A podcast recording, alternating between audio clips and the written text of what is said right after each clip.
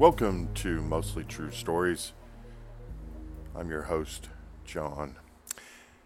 It is common that we give Jesus credit for the good things in life. I say we, I really meant you. I never have.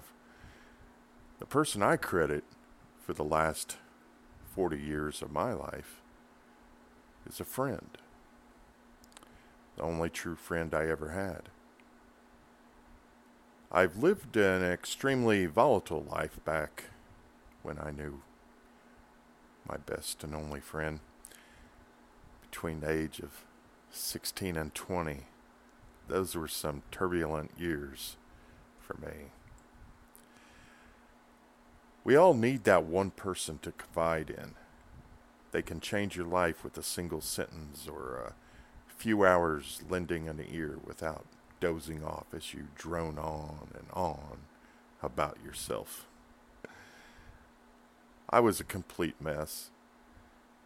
I was left to raise myself.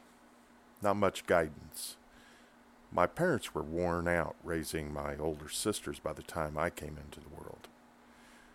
A lot of young people, I think, wrongly believe their parents don't truly love them. I didn't believe that at all. I knew it was a cold, hard fact of life. If you listen to my first couple of shows, you you know I struggled with suicide when I was 17 and 18 years old. Back then, I was infatuated with a pretty blonde headed girl that was an emotional wreck, more than I ever was. So many things went awry in my life, many because of me, bad choices, some because of random acts of crap. If I were to sum up myself in a single word back then, I would say train wreck. I thought about suicide every day. Sometimes I would plan it while everybody else in the classroom studied. Other days I would try to invent a reason why I shouldn't murder myself. They say we have an angel and a demon on each shoulder.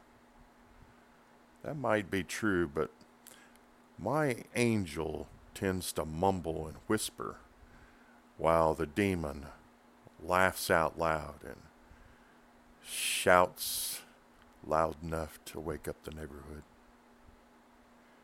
He always got my attention. Like I said before, once you attempt to kill yourself, it becomes an option whenever things go wrong. And in life, things will always go wrong.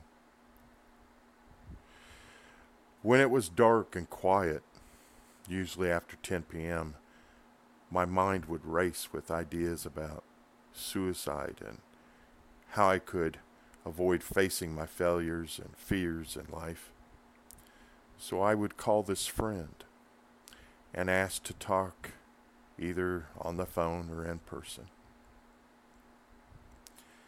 I could never admit to this friend that I was on the brink of committing suicide because she would be devastated.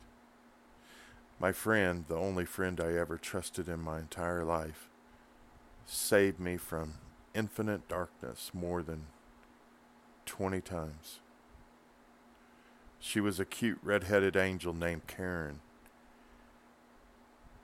She never said no when I needed her, not one time. She never made an excuse.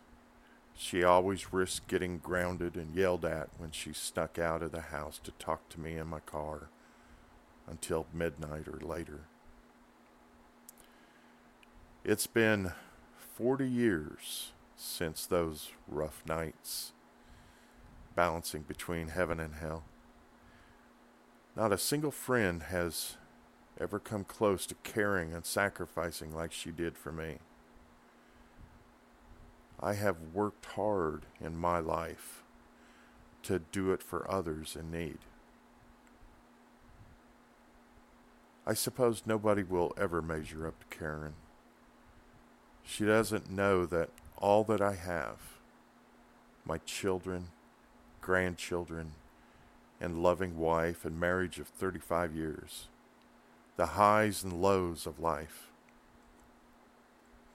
all of it is because of her. When I think back to my high school days, I can't remember anything but her. I see and hear her laugh and cry and offer me words of wisdom well beyond the age of 17. So I stopped trying to kill myself, not because I found hope or God. I simply stopped because I didn't want to disappoint her. How do I repay that? I have been wondering about that for decades now.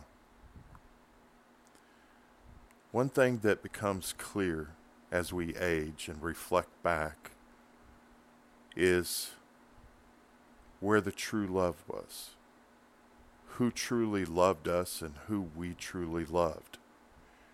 And I have to tell you, I know she loved me. I loved her, and I love her now.